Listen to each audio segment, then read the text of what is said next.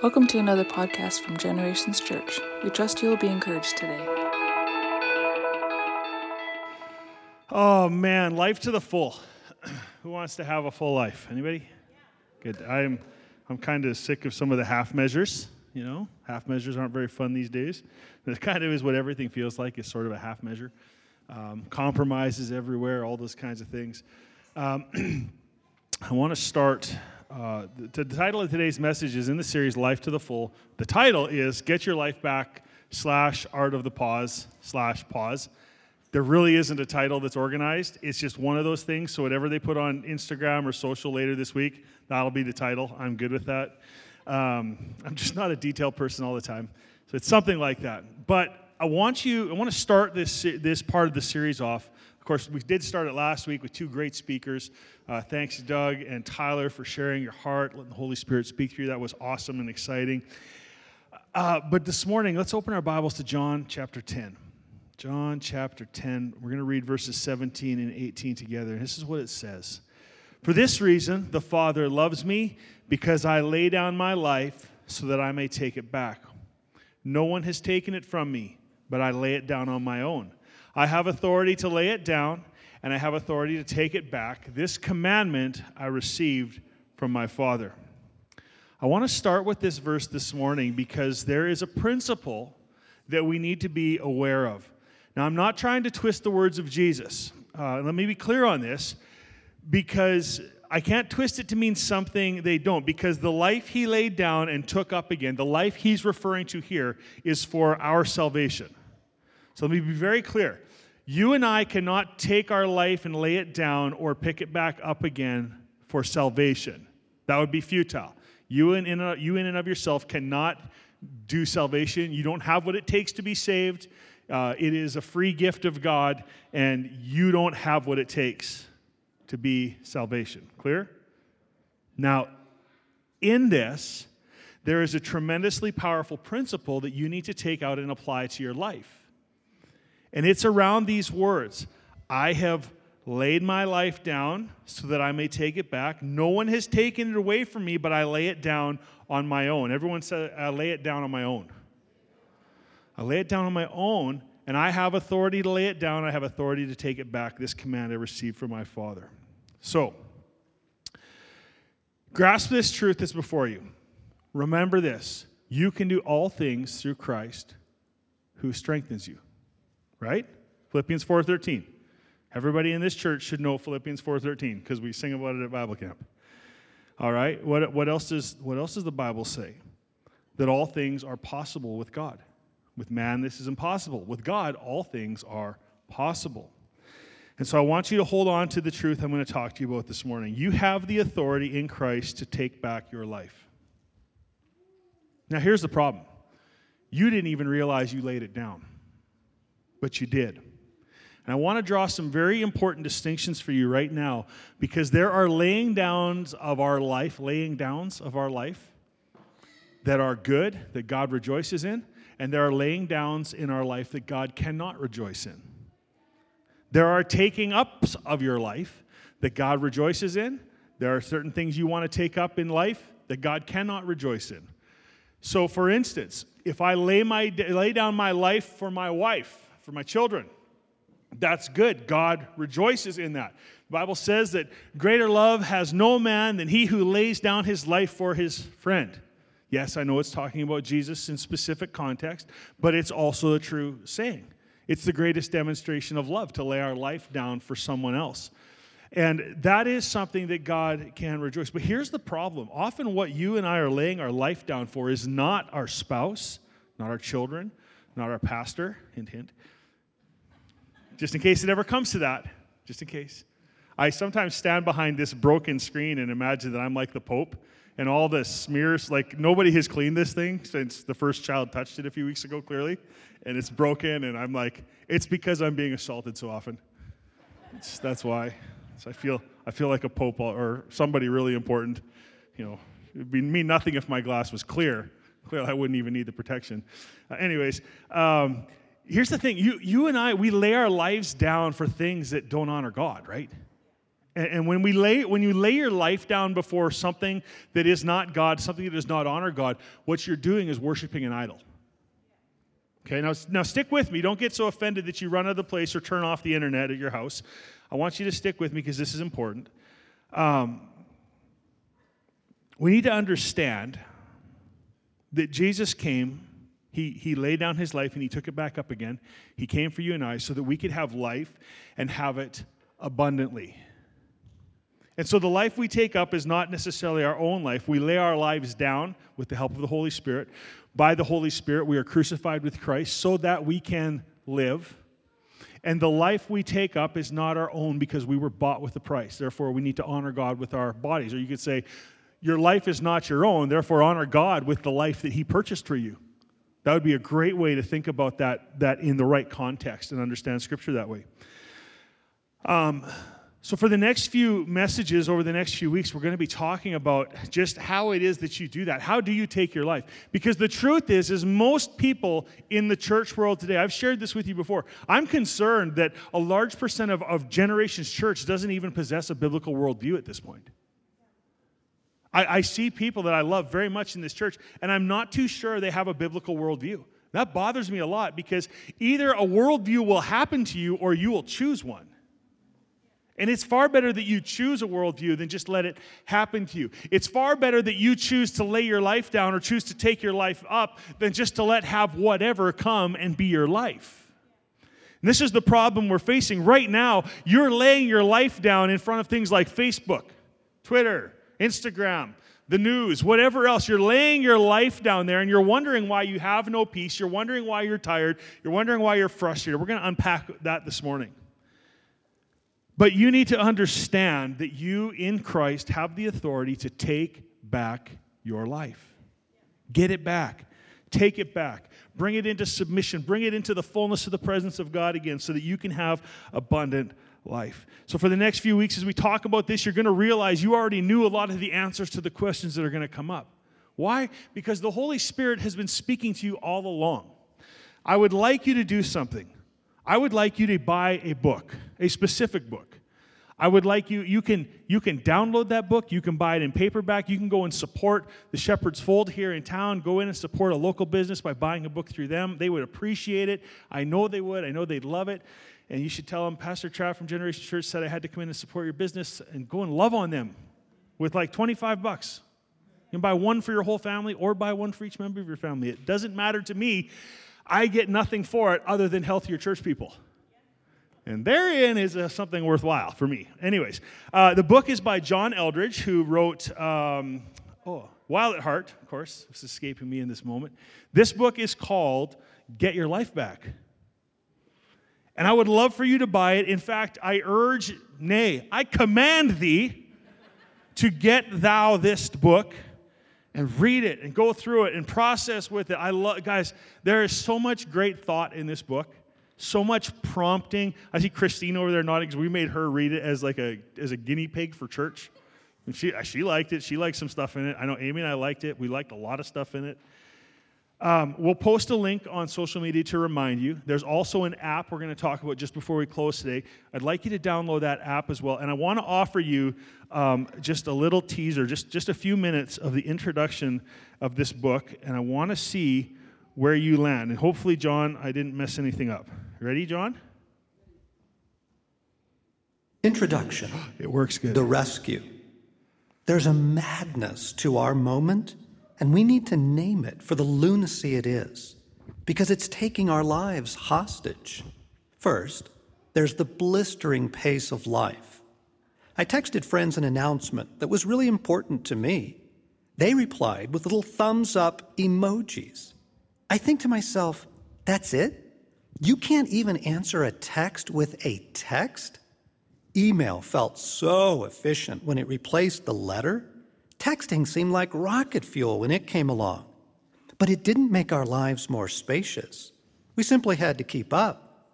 Now we're living at the speed of the swipe and the like, moving so fast through our days that typing a single sentence feels cumbersome.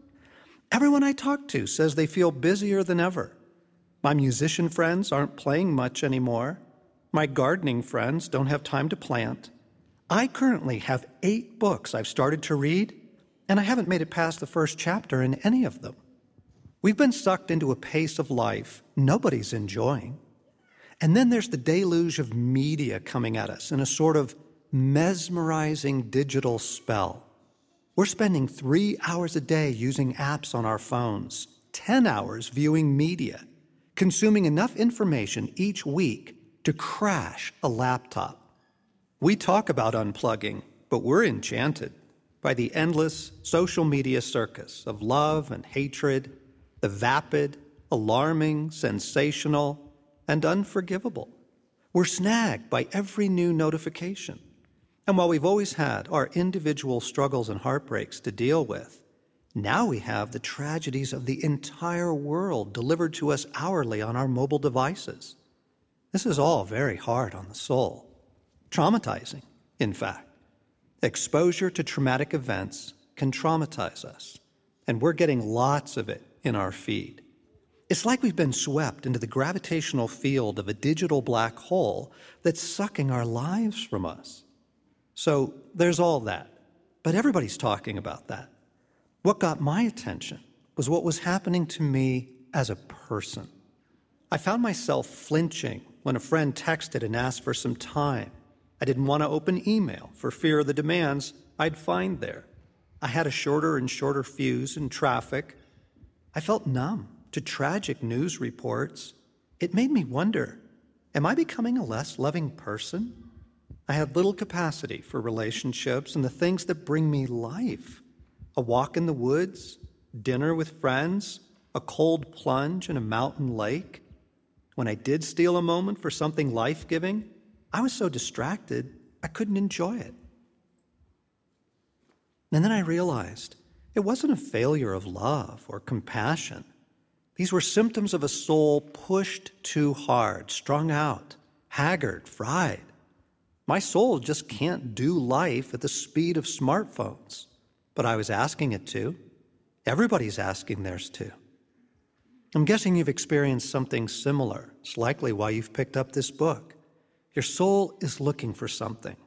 Are you aware of what it is? How would you score your soul these days? Are you happy most of the time? How often do you feel light-hearted? Are you excited about your future? Do you feel deeply loved? When was the last time you felt carefree? I know, it's not even fair to ask. Our souls are bleary, seared, smeared, still able to love, yes, still able to hope and dream, but at the end of any given day, most people come home in a state of exhaustion numb on our good days, fried more often than we'd like to admit. I feel all thin, sort of stretched, as Bilbo Baggins said, like butter that has been scraped over too much bread. The world has gone completely mad, and it's trying to take our souls with it. Now, if we had more of God, that would really help. We could draw upon His love and strength, His wisdom and resilience. After all, God is the fountain of life. Psalm 36 9. If we had more of His lavish life bubbling up in us, it would be a rescue in this soul scorching hour. But this frantic, volatile world constantly wilts the soul, dries it out like a raisin, making it almost impossible to receive the life God is pouring forth. That's called a double bind. I tried to find more of God, knowing if I only had a greater measure of His life in me, I'd be able to navigate this rough terrain. I was practicing the usual stuff prayer, worship, scripture, sacrament, but still I felt, I don't know, shallow somehow, sipping God with teaspoons, not drinking great gulps, wading, not swimming. My soul felt like a shallow rain puddle. But I know the soul isn't a shallow puddle at all. It's deep and vast, capable of symphonies and heroic courage. I wanted to be living from those deep places, but I felt trapped in the shoals. It's no coincidence that one of the most important books on our world and what technology is doing to us is called The Shallows. Your soul is not designed to move at the speed of the internet. You know, God designed the human soul to go about three, three and a half miles an hour. That's how fast a human being walks. You're not built for more speed than that. And when you try for most of your life to run, you experience something called burnout, fatigue, brokenness in many forms. I want you to read the book, listen to the book, however you're comfortable going through it. Because it's something that Amy and I have tried to teach since the beginning of Generations Church. The idea, the concept that we didn't want to burden people with tasks to the point that there was no room for relationship. This is like, this is the DNA of Generations Church. And someone who's a great writer finally wrote it down. That's why I want you to read the book. Is it the greatest book ever written? No, it's not. But if you let it, and if you let the Holy Spirit speak to you through that author who has a great relationship with Jesus, you will find that things begin to change in your life. And if you take seriously the conversation we're having today and over the next few days, you are going to begin to find yourselves well equipped for the world ahead. It's a big deal to us. It's a big deal for your life today. Psalm 46:10. This verse should be far more profound and real to us than it probably is. But it says, "Be still and know that I am God. I will be exalted among the nations. I will be exalted in the earth." If you have kids, or if you have ever had to manage kids, which pretty much makes for all of us then, for any amount of time, you know how important it is for them to be still. Right? There's something amazing that happens when a human child is all wild and out of control, and then the realization comes that rest needs to happen. We all can see with experience the crash coming, can't we? Think back to when you were raising your kids. Think like I do every single Sunday when I watch your kids do it and laugh to myself with joy that I'm not in that stage anymore. And I look forward to laughing at my children when they have their own children one day. And knowing what I know, I'm sure that your parents and mine enjoy the moments too. But I love the moment when you can see the crash coming, and this time you know that a snack or some other distraction is not going to fix the problem because he has had enough. He's done, or she. So, what do we do? We take that child up into our arms and we still them. Just the right amount of restraint in a hug or a grip sometimes to show love and reassurance. And often, sometimes it's something only a mommy or a daddy can do. No one else will do when stillness is what's required to bring peace to that child. And I love those moments because if you can understand where I would take this next logically, that's exactly how our relationship is as the children of God with Him. He wants to hold us just enough to restrain us, just enough to be reassuring and loving, and to put us in a place where we can finally rest. We fight that like our children fight us if you're willing to be honest with yourself. And I won't ask because I'm afraid you'll just lie to yourself, to me, to the Holy Spirit. But if you'll let Him speak to you today, maybe you can come to terms with how we are. That we don't want to be still. We like our adventure. We like our chaos. Where, as he said in the intro to the book, we are we're, we're, we're enthralled. We're enticed by this. We are in. We're interested, even though it's slowly drying up our soul. You know, I love that as my children grew, we did that for years four kids, five years. We did a lot of reassuring restraining. Annika was the worst. or the best, whichever way you want to look at it. Colicky, loud, capable of so much volume. Amy didn't sleep for months. And so we held that child a lot so she could grow and she could become who God wanted her to be. We did all those things. And, and now I'm enjoying adolescence. Oh, adolescence. It's the time when all that growing catches up to your children. And once again, teenagers begin to sleep like babies. And it's weird. Heck, sleep like babies. Teenagers can sleep like the dead. and I remember checking on my infant children to make sure they were still alive because how can they sleep that long? And now, recently, I go downstairs and check on my teenage sons and my pre-tween daughters, wondering how on earth can they be sleeping? We must have had a carbon monoxide leak in the house. Something bad has happened. You see, the process of physical change over short periods of time are draining.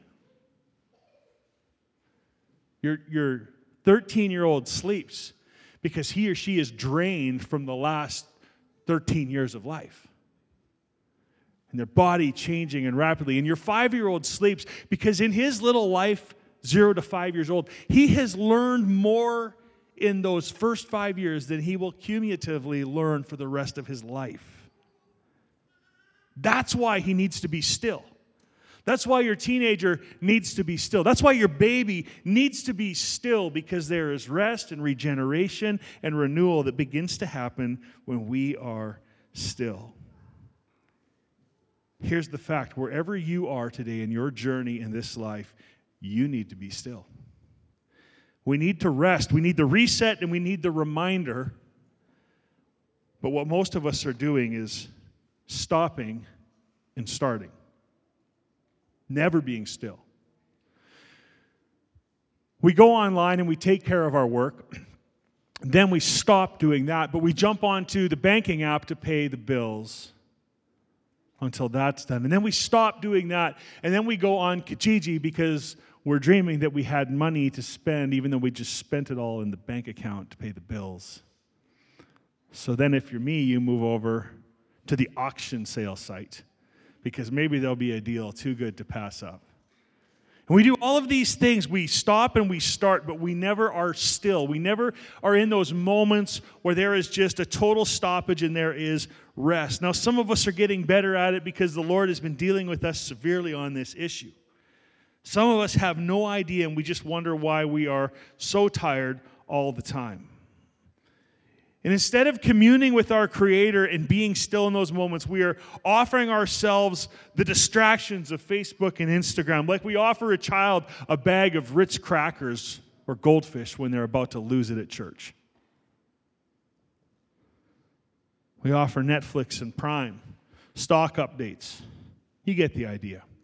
Come to me after church and tell me, no, Pastor Trav, I don't do that. And I will kindly call you confused or a liar. And that's a joke, except it's not a joke. Like children, we really don't know when to be still until we crash. And in many cases today, burn. Oh, you might not burn out like I have. Maybe you're smarter than me. Maybe you're dumber and just haven't figured it out yet. But I've crashed and burned. And burnout is not something you want to go through yourself, and you certainly don't want anyone you love to ever go through. The reality is this you might not burn out this time, but you will burn something down around you. You might stay away from a total collapse in your own person, but you will destroy your marriage, you will destroy a business, you will ruin a relationship or a job. If you can't learn to be still, let me just tell you this you should keep a fire extinguisher around you because you're going to need to put something out. It will eventually happen. Here's the amazing thing though when worry, stress, and whatever other afflictions gather in our minds, and we learn to be still, that's when the rest of Psalm 46:10 becomes a reality. You see, our action part, which is hardly an action part at all, what it really is, is an inaction. God's not inviting us to activate, He's telling us to stop, to be still, to rest. The NASB says, cease from striving and know that I am God. Stop what you're doing, be still, and know that I am God. And then what does it say? I will be exalted among the nations, and I will be exalted in the earth. It's when we learn the pause. It's when we learn that minute. It's when we learn that moment to say, Jesus, I got to stop. I'm going to give everything that concerns me to you right now. That's when the victory begins to come into sight. We used to sing about it a lot more in church. Turn your eyes upon Jesus, look full in his wonderful face and the things of earth will grow strangely dim in the light of his glory and grace. See, when we focus, when we're still on him, something changes in the spiritual atmosphere. We begin to realize the truth. We begin to realize the reality that he will be exalted among the nations and he will be exalted in all the earth. And we need to still ourselves to see that and to enter that rest. The reason for that is because the turmoil that is spinning all around us right now, what it really boils down to is a world railing against its creator. The scripture says formerly we were all haters of God. You see, it's the spirit of Antichrist doing in the world exactly what the Bible predicted it would for all of this time. And when you learn to be still, you realize the truth written about in the end of our Bible that says, He wins. When you learn to be still, like a dry sponge drawing in water, the act of being still fills your soul with the presence of God and with the truth of who He really is. A truth that says our God has already won.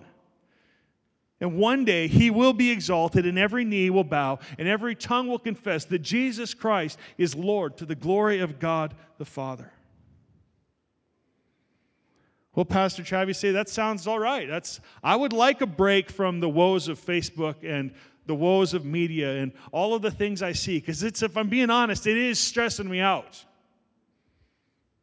How? Do we learn to be still on a tilt-a-whirl? You ever ridden the tilt-a-whirl at a carnival before? Pastor Amy put her hand up in the first service. She's not going to do it in the second service because I exposed her. Let's just say cream soda and popcorn. You know what I'm talking about. Crazy ride at a fair. It all leaves suddenly, and what a mess. What a mess. I can only imagine. I wasn't, actually, I probably was there somewhere in our childhood. You see, we get worn out and dizzy and spun out by all of this, and we do make a mess. It makes us sick in our soul. So, how do we figure out this? Be still and know that I'm God. I will be exalted in the nations, I will be exalted in the earth.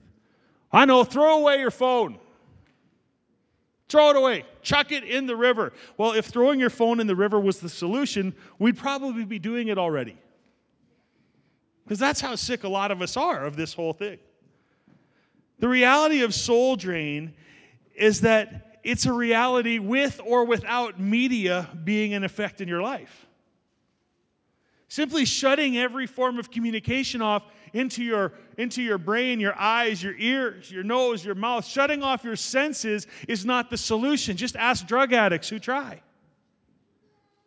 That's not the solution. That's not being still and allowing the peace of God to refill you and infill you again and again, regenerating and renewing your soul. I have no doubt that life is a little harder for us with a computer in our pocket as many hours as we want to wear pants in a day. I mean, it's there with you. For those of you who don't wear pants, Jade, for instance, wears shorts everywhere he goes. I don't always know where he puts his phone because his shorts are sometimes tight too. It's true. You know, it seems like, well, we'll just cancel that and that'll be that. It, no, it's not how it works. Because virtue is being drained from you by your very existence, and that's the way God wired you. It's the way He made you. How to get off the tilt-a-whirl, how to be still. on a tilt a whirl. Do you remember the story of the woman with the issue of blood? You can read about it, Mark chapter 5, verses 25 to 34. Mark 5, 25 to 34. There's a woman who has the issue of bleeding. For 12 years, she's been bleeding, which, of course, if you understand the culture of that day, was a major issue. She was unclean. She wasn't allowed to, to associate normal. It's almost like she, she had COVID and had to be on lockdown, but for 12 years. Seriously. And Jesus is walking with his disciples in a crowd, ministering, I don't know, having fun, doing whatever it is Jesus does when he's with people, which I do know what it is. It's, it's have fun. Um, and out of, out of the blue, Jesus, all these people around says, Well, who touched me? Who touched me? His disciples, I imagine, indignantly, with a smirk on their face, said, Lord, everybody's touching you. What on earth are you talking about? And then I like to imagine Jesus, just as smug with a smirk on his face, say, like, no duh. But somebody touched me. Because Jesus said, I felt virtue go out of me. If you read that whole story, it's amazing. The woman summons the courage to reach out and touch the hem of Jesus' garment, and she's healed. Jesus finds her by saying, Who touched me? Who touched me? Come on, somebody touched me. Who touched me? She finally comes up. I touched you. He says, Daughter, your faith has made you well. Now go in peace. I really love that story, not because of the healing, but because of this. Jesus, who sustains all things by the power of his word, who the book of John says brought everything that has come into being into being. Colossians says that all things hold together in him. That Jesus, walking in a crowd of people, said, I was just depleted. I was just drawn down. Someone touched me. I felt the power drain. Can I just point this out to you? If the one who made everything is affected by the needs of people, how on earth is it that you could possibly have the audacity to ever think that you can walk through this world without being depleted? By good things and bad. My wife depletes me. Word. She depletes me. Thank you, Jesus. And she completes me. Aww.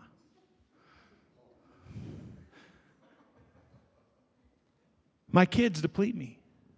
This church sucks the flipping life out of me. And it's what I was made for, isn't it? It's what you were made for. You are a vessel. The soul is a vessel made to hold the presence and the power of God, but it's also designed to be poured out on people around it. And the problem is, is you and I think we can skate through this life sometimes being poured out, having holes busted in the side of our vessel so we leak everywhere all the time. And somehow we think we don't need to be still and know the infilling, the regenerative, and the renewing power of God. And our soul begins to shrivel. And we say things like, God abandoned me. God left me. God's not there.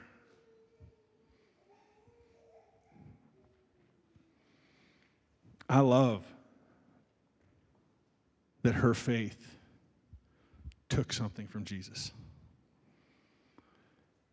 Because you know what it tells me? It tells me that I am made in his image, and if it depleted him, it's going to deplete me. And I'm encouraged by that because I know I can be filled again. I know I can be restored. I know I can be renewed. And that, my friends, is the adventure. That is the process of life. That is our children growing and growing and growing and crashing and needing to rest. That is your teenager bursting bouquets of hair on chests, mustache, and armpits and then needing to sleep for 16 hours a day. Jake has been trying to grow hair on his face since he was three. Ouch! What, son? What's wrong? I think I just grew a whisker. takes energy to grow, doesn't it? It takes something out of us to grow. And why would we think we're going to grow in grace and favor and faith and power and it not cost us virtue? You need to understand that our interactions with people draw us down. They did for Jesus, and that's why Jesus would go and get alone. That's why Jesus would retreat to solitary and wild places. So he could what? So he could be still and commune with God. The physical bodies of human beings get worn down, and so do our souls. So, how can we be still on a world that's moving? How can you be still on a tilt whirl? You can't exactly step off this ride. I don't know how fast we're traveling through space right now, but does somebody here know? Oh my goodness, Tyler, that you know that out of the blue with no prompting whatsoever is amazing. 110, what? 110,000? 110,000 110, kilometers an hour. We are flying around our sun. And not only that, we're spinning at the same time. I don't know if we're spinning in the right direction or the wrong direction, but the sun comes up in the east and it goes down in the west. You can't get off this rock. You can't get off this ride and be a part of it. So, how do we learn to be still? It's actually very simple. It's actually so simple. Not that you have to use it, but I'm going to suggest as a first step you use it. There's an app, and it is called one minute pause. It's connected to the book that John Eldredge wrote. And you might think it's cheesy. I'm just going to say that's fine if you think it's cheesy. But you need to begin to use it. You need to begin to start somewhere with being still and knowing that He is God. Because if you don't, you're going to crash, you're going to burn. We will need to come and spray you with a fire hose, put your marriage back together, whatever it is, help you get through. And we're willing to do that. It's just, it hurts to watch people hurt. So I say this for your benefit. I say this for the hope that you can avoid mistakes that I've made. Be still and know that I am God. This app called the One Minute Pause, you can get it, you can use it. Once again, we'll post a link with our social media pages with church. We need to come back to the process or the, the practice, I should say, of meditation. And I know meditation for lots of church people in like the 90s took a bad rap because of Shirley MacLaine and the what we called uh, the New Age movement. But I want you to know that meditation is something that has been practiced by lovers of God for millennia. The monastic monks that were spreading the church, spreading the gospel across Europe and the entire world, practiced meditation on Scripture. Jesus practiced meditation. That's how he knew the Word of God. He, just, Jesus didn't cheat and use his divinity card to get Bible into him, just so you know. King David meditated on the law of God. And you and I need to understand that as a practice of communion with our Maker. So, this one minute app, one minute pause, sorry, you get it. And I want to go through it with you today. This is how we're going to actually close the service today. And the reason why I suggest to you that, that you do it this way, I mean, you can, you can start with a minute on your own and have silence. You could have worship, I suppose. You could, you could do almost anything in that moment that will connect you to our Creator. But you can't do anything that distracts you from Him. Because you need to be still and know that He is God and that He will be exalted in the nations and that He will be exalted in the earth. In other words, in the process of His perfect will and perfect time, all things will be made right. All things. Until then, we need to be still and know that He's God. I love this particular app because John Eldredge leads a very simple, very short prayer. And the basic idea of the one minute pause is that you take that, especially in moments where you feel stress or strain or anxiety come on, and you quiet yourself in the presence of the Lord. You invite His presence. And we say things like, Jesus, I'm going to give everything that concerns me to you. And I want to tell you what will happen. All the things that concern you will try to jump right into your head. And so then we discipline ourselves. No, no, Jesus, everything that concerns me, I choose to give it to you. And the first five or six times you do this, you might not feel like you're winning, but something amazing happens when you practice. You'll begin to notice you actually start to turn things over to Jesus. As we close the service today, I want to pray for you. I want you to know that if you'd like prayer one on one today, as always, you are welcome to come to the front. We'd love to pray with you. But we're not going to do a comeback song today. We're not going to we're not going to offer that kind of moment of reflection and response. This is your moment of response this morning is to take part with me for 1 minute and surrender everything to Jesus. I can't tell you how many times this kind of discipline has brought me through moments where my physical body literally was trembling with frustration, fear, anxiety, depression. Been there. So have many people in this room.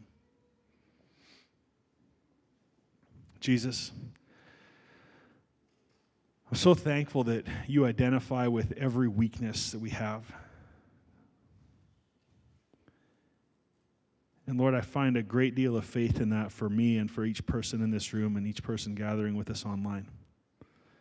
That you identify with our weakness. You know what it's like to be depleted, to be poured out, to be emptied. And that you have given us a great friend in the Holy Spirit who is there to teach us about you and to fill us again with all the grace we could ever need for the things that are coming toward us. And so, Lord, today I ask that you would do a new work in our heart, that we would sense the importance that you feel for us to draw near to you and to be stilled and quieted and to stop striving for those moments so that you can have your way in our life. Lord, I pray for each one watching and attending this morning to have the courage to follow through.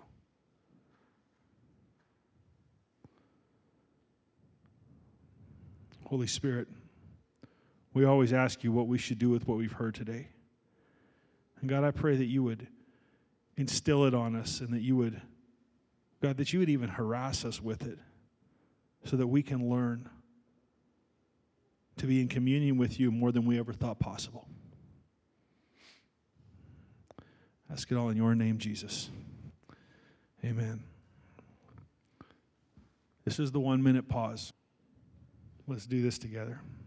Jesus, I give everyone and everything to you. I give everyone and everything to you, God.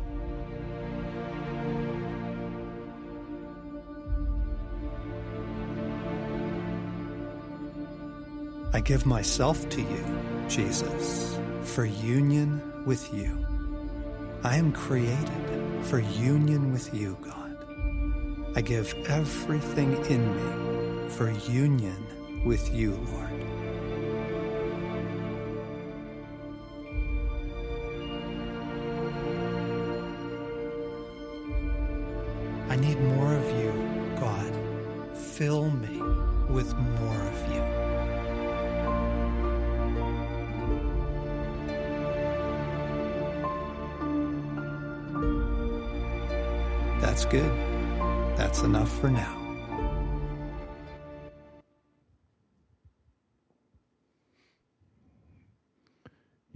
Twice a day for this entire week. And if you don't experience something break and something change in your life, I would be happy to buy you lunch and talk about why. Thank you for joining us in another podcast from Generations Church. If you enjoyed listening today, please subscribe to our podcast channel to get a new one each week. For additional information or to partner with us, please check out our website at www.genchurch.ca.